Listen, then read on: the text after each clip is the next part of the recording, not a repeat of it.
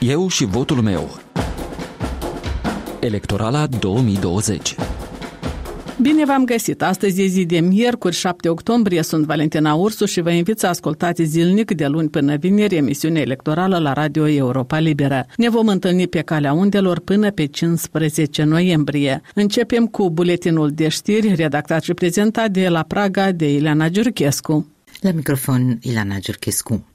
În Statele Unite continuă campania electorală pentru alegerile prezidențiale din 3 noiembrie, cu dezbaterea televizată între candidații la funcția de vicepreședinte, senatoarea democrată Kamala Harris și vicepreședintele Mike Pence. Între timp, președintele Donald Trump, infectat cu noul coronavirus, s-a întors de la spital la Casa Albă, unde continuă tratamentul. Deși doctorul său personal a declarat că nu mai are simptomele bolii, Trump rămâne în carantină, iar contracandidatul său democrat Joe Biden a declarat că următoarea dezbatere televizată prezidențială ar putea fi anulată dacă Trump este în continuare contagios. Această dezbatere este programată pentru 15 octombrie. Organizația Mondială a Sănătății a declarat marți că există speranța ca un vaccin eficient împotriva coronavirusului să fie gata până la sfârșitul acestui an. Directorul general al organizației, Tedros Ghebreyesus, nu a precizat însă la care din multele vaccinuri în dezvoltare se referă referă. Pe de altă parte, Administrația Americană pentru Securitatea Alimentelor și Medicamentelor a dat publicității noile sale standarde mai severe de testare și omologare a unui vaccin, ceea ce face puțin probabil ca un vaccin anticovid să apară pe piața americană înainte de alegerile prezidențiale din 3 noiembrie. În Republica Moldova, marți 6 octombrie, au fost înregistrate 831 de cazuri noi de infectare cu COVID-19. Numărul total al infectărilor este acum de aproape 57.800. Cel al deceselor legate de COVID-19 se ridică la 1389. Numărul zilnic de îmbolnăviri de COVID-19 a atins un nou record marți în Rusia. Primarul Moscovei, Sergei Sobianin, a decis că va limita accesul persoanelor în vârstă și a studenților la transportul în comun pentru a-i determina să stea acasă. Și de astăzi, 7 octombrie, în România intră în vigoare noi reguli sanitare pentru intrarea în țară, în tentativa de a limita răspândirea noului coronavirus. Astfel, persoanele care stau numai 3 zile trebuie să prezinte un test COVID-19 negativ, nu mai vechi de 48 de ore. În rest, rest, trebuie să intre în carantină minim 10 zile. Aceste măsuri se aplică celor care vin din țări cu o incidență mai mare de cazuri de COVID-19 decât România, inclusiv celor care vin din Republica Moldova. Știri, interviuri, analize, comentarii la orice oră găsiți și pe pagina noastră de internet. Trei săptămâni ne despart de alegerile prezidențiale stabilite pentru 1 noiembrie. Instrumentul tradițional pentru a ajunge la alegători este și de această dată promisiunea. Majoritatea programelor electorale conțin puncte comune care promovează Republica Moldova ca un loc prosper de unde oamenii nu vor mai fi nevoiți să emigreze sau vizează promisiuni de creștere a pensiilor și a salariilor. Dar președintele țării are atribuții limitate, cum se leagă promisiunile cu adevăratele împuterniciri prezidențiale. Încercăm să răspundem împreună cu analistul Alexei Tulbure, fost ambasador la ONU și la Consiliul Europei. Igor Dodon a promis că în 28 de zile de campanie electorală va organiza până la 300 de întrevederi cu cetățenii și le promite grijă față de oameni, oraș confortabil, sat modern, economie durabilă, apărarea și consolidarea statalității, politică externă echilibrată, păstrarea valorilor creștine și tradiționale, rezolvarea problemei transnistrene o prioritate.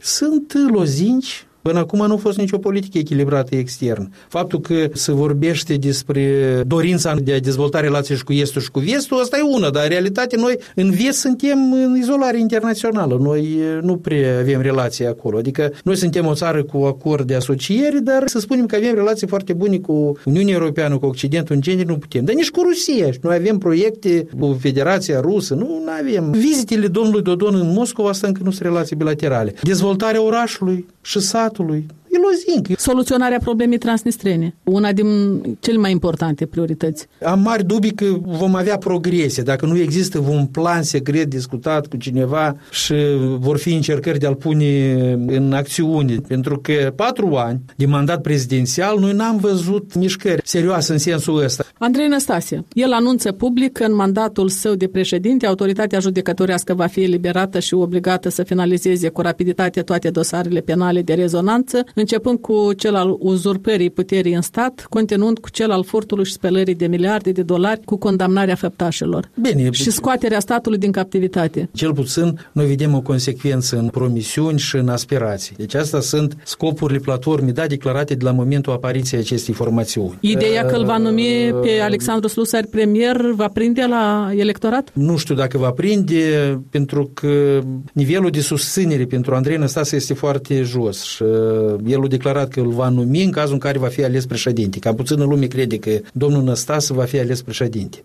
Poate domnul Slusar va fi numit prim-ministru fără a fi ales domnul Năstase, poate într-o combinație oarecare politică, într-o formulă oarecare politică, despre care face aluzie această formațiune acum. El mai promite ca nimeni din cetățenii Republicii Moldova să nu trăiască sub pragul sărăciei tot din domeniul celor care sunt făcute și de Dodon. Noi toți vrem ca să nu trăim în pragul sărăciei. Noi avem 2000 de lei minimumul de existență, din care coșul de consum e 1000 de lei. Puteți trăi de 1000 de lei hrănind și familia și copiii și tratându-se. E bun scopul, e corect, însă cum îl vom obține, trebuie dezvoltarea acestei idei. Tudor Deliu spune că se angajează ca în cazul în care va ajunge președinte să acționeze ferm pentru refacerea unității și integrității teritoriale, să asigure respectarea drepturilor minorităților naționale, și să se consulte cu cetățenii în cele mai importante probleme ale societății. Sunt idei frumoase, reintegrarea țării, transparență în procesul de luare a decizii, consultările cu populația, așa mai departe. Sunt lozinci și puncte programatice democratice, pro-europene. Problema iarăși că el este exponentul unui, unei formațiuni care are foarte puține șanse să-și propulseze candidatul la postul de președinte.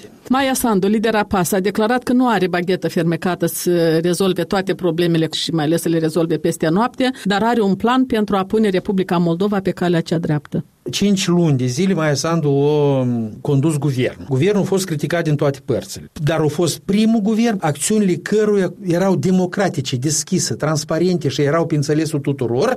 Eu, de exemplu, și foarte multă lume nu vedea agenda ascunsă. A fost un guvern necorupt. Un orice pot să învinui acest guvern, numai nu în faptul că ei urmăreau niște scopuri meschine sau construiau scheme de furturi, așa cum făceau oricare guvern până și după. Renato Usat spune că va fi mereu sluga poporului și nu sluga altcuiva.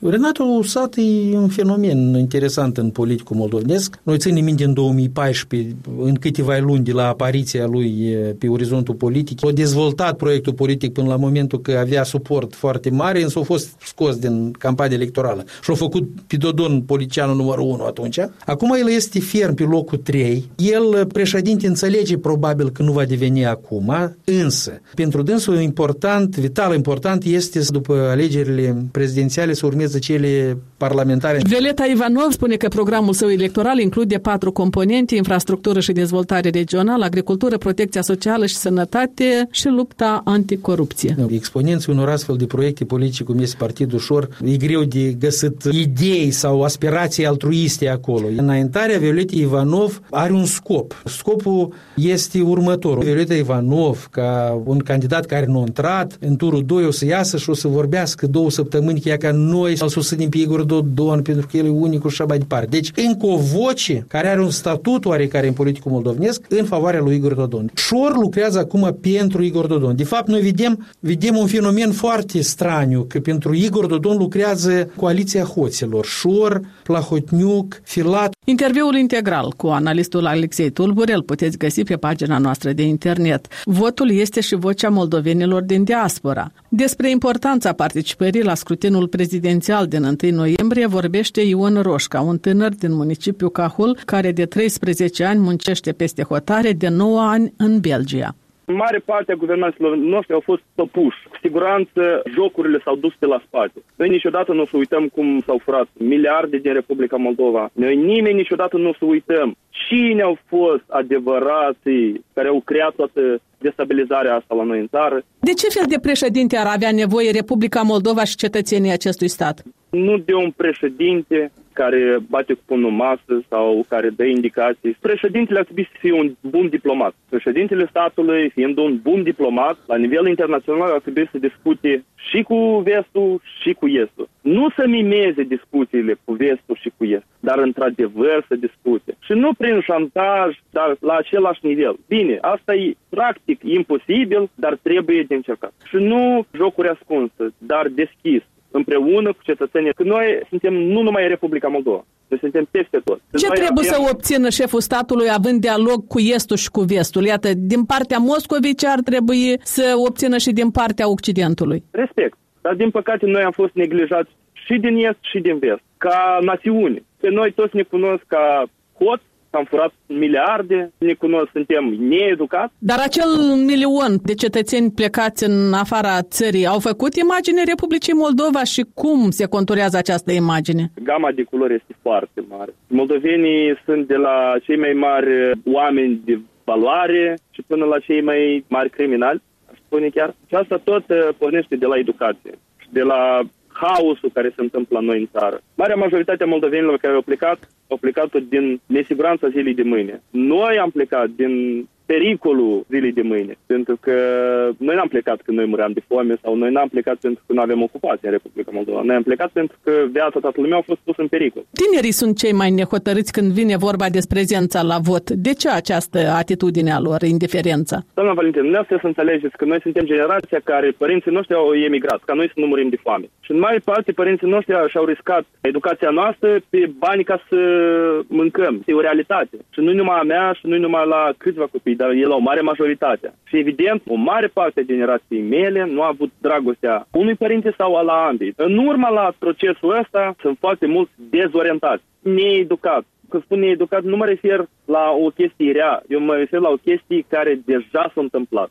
Noi acum strângem roadele la cei ce au făcut părinții și eu nu învinovățesc pe părinții noștri, dar învinovățesc toată societatea, pentru că toată societatea a contribuit ca noi, tinerii, să fim nemulțumiți de orice. Dar nu e așa. De ce nu vă grăbiți să veniți acasă? Oportunitățile de aici sunt mult mai mari, chiar dacă e mult mai greu și concurența este mult mai mare ca Republica Moldova. Stereotipul ăsta că diaspora este cumva salvarea Republicii Moldova, da, diaspora trimite bani acasă, probabil este și o salvare. Însă, salvarea sunt cetățenii Republicii Moldova. Diaspora este foarte dezbinată. Românii sunt mult mai uniți, și au demonstrat-o în ultimele două campanii electorale în care stăteau românii și kilometri întregi la rând. În schimb, dacă îmi aduc aminte la ultima campanie electorală din 2019, la Bruxelles, spre exemplu, din 5.000 de buletini de vot, au fost doar 1.000 la alegeri. Dar la aceste alegeri prezidențiale admiteți că ar putea să vină mai multă lume, ținând cont și de această situație pe care o provoacă pandemia de COVID-19? Foarte mult sper să vină cât mai multă lume. Da, eu sper într-adevăr să fie mai mult de mii de oameni la Bruxelles. Și pe final, minutul electoral oferit colegului Vasile Botnaru. În anul 2013, când presa i-a încolțit pe participanții la guleaiul vânătoresc din rezervația Pădurea Domnească, ziarul de gardă l-a numit vânătoare de oameni, încercând astfel să ia temperatura oprobiului public. Jurnaliștii aveau atunci sarcina dificilă să explice că, deși fusese împușcat un om, adevărata crimă era însăși partida de vânătoare pentru că la ea s-au adunat cu nonșalanță siciliană procurorul general, președintele Curții de Apel, directorul Mol Silva și alți 14 vânători de elită ori de calibru ordinar. În aparență nu ar fi fost nimic de reproșat unor oficiali pe care i-a întovărășit cea unul cu friptură de mistreț. Ori dacă nu ar fi fost împușcat nefericitul Sorin Paciu, Chiolhanul era să continuă în voie, fără să afle lumea, așa cum se mai întâmplase de multe ori înainte, dar și după tragicul accident. Fiind însă vorba despre demnitari cărora etica profesională le cere să se ferească de orice bănuiel de cumetrism și trafic de influență, vânătoarea de pomină a fost clasificată drept mostră de cădere morală impardonabilă. Atunci se părea că mai jos nu se poate mai ales că vânătorii au încercat să ascundă sub preș nefericita întâmplare. Și doar pentru că dezvăluirea aducea profit politic celui care a aprins fitilul bombei, vânătorii au fost dați în gât. Numai că spaima le-a trecut foarte repede vânătorilor de privilegii și aranjamente. Ei s-au afumat unii pe alții cu păr de lup părlit și a urmat landromatul, devalizarea băncilor, încălecarea și încălecarea schemelor tenebre, etc. De ce oare? Pentru că alegătorii nu au rămas suficient de îngroziți de ceea ce s-a întâmplat în pădurea domnească.